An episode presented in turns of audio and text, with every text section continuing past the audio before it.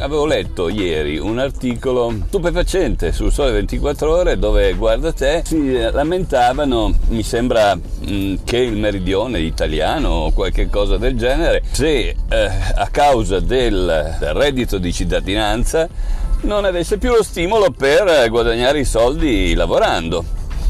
Bene, io non so voi, ma il reddito di cittadinanza mh, al nord mh, offre ben poche possibilità di sopravvivenza e anche al sud non è che ce n'è da scialare. Quindi vuol dire che sostanzialmente quello che guadagna un dipendente al sud mh, è uh, inferiore a quello che prende con il reddito di cittadinanza. Allora a questo punto uno dice Bah, eh, perché mh, il reddito di cittadinanza toglie possibilità di lavoro alle persone del sud? Ma è molto semplice perché eh, per lavorare al sud c'è bisogno di eh, offrire di più di un reddito di cittadinanza o di meglio di un reddito di cittadinanza. È difficile allora pensare che sia colpa del reddito di cittadinanza se le cose non vanno bene. È possibile che la colpa se le cose al sud non vanno bene è del fatto che l'offerta di lavoro al sud non è migliore di quello del reddito di cittadinanza, di quanto offre il reddito di cittadinanza.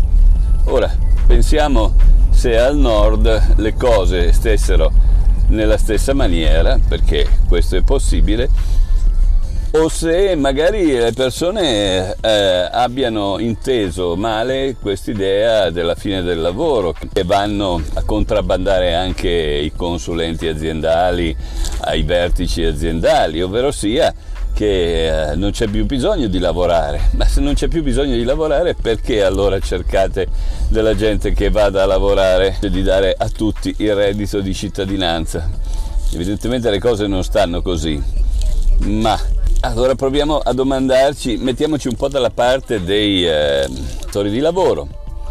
Il datore di lavoro non, eh, non è competitivo se paga i eh, dipendenti quanto reddito di cittadinanza o se paga i dipendenti peggio ancora più del reddito di cittadinanza perché pagarli come reddito di cittadinanza uno dice vabbè forse che eh, sono, mh, ho un, un'assunzione a tempo indeterminato. No e di conseguenza anche il reddito di cittadinanza non è a tempo indeterminato per cui va bene così. Mettiamoci dalla parte del datore di lavoro se il datore di lavoro mh, mm, non, tro- non, può essere competitivo se paga i dipendenti eh, come il reddito di cittadinanza, anzi dovrebbe pagarli di più, se eh, non riesce ad essere competitivo probabilmente è perché ci sono ancora molte tasse sui lavoratori, ammettendo che i lavoratori eh, di cui scriveva il giornale non fossero lavoratori che guadagnavano in nero, in quel caso la cosa sarebbe ancora più eh, discutibile. Mm? Allora perché bisognerebbe togliere le tasse? eh, sui lavoratori, bisognerebbe quantomeno abbassarle, portarle a pari di un IVA o cose di questo genere. Ma non lo si fa.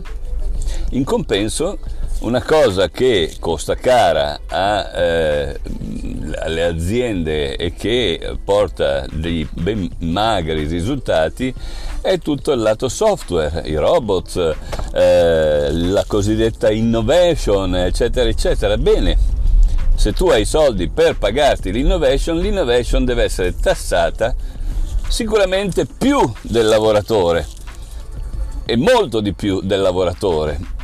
Deve essere tassata quanto tutti i lavoratori evi- la cui assunzione riesce ad evitare.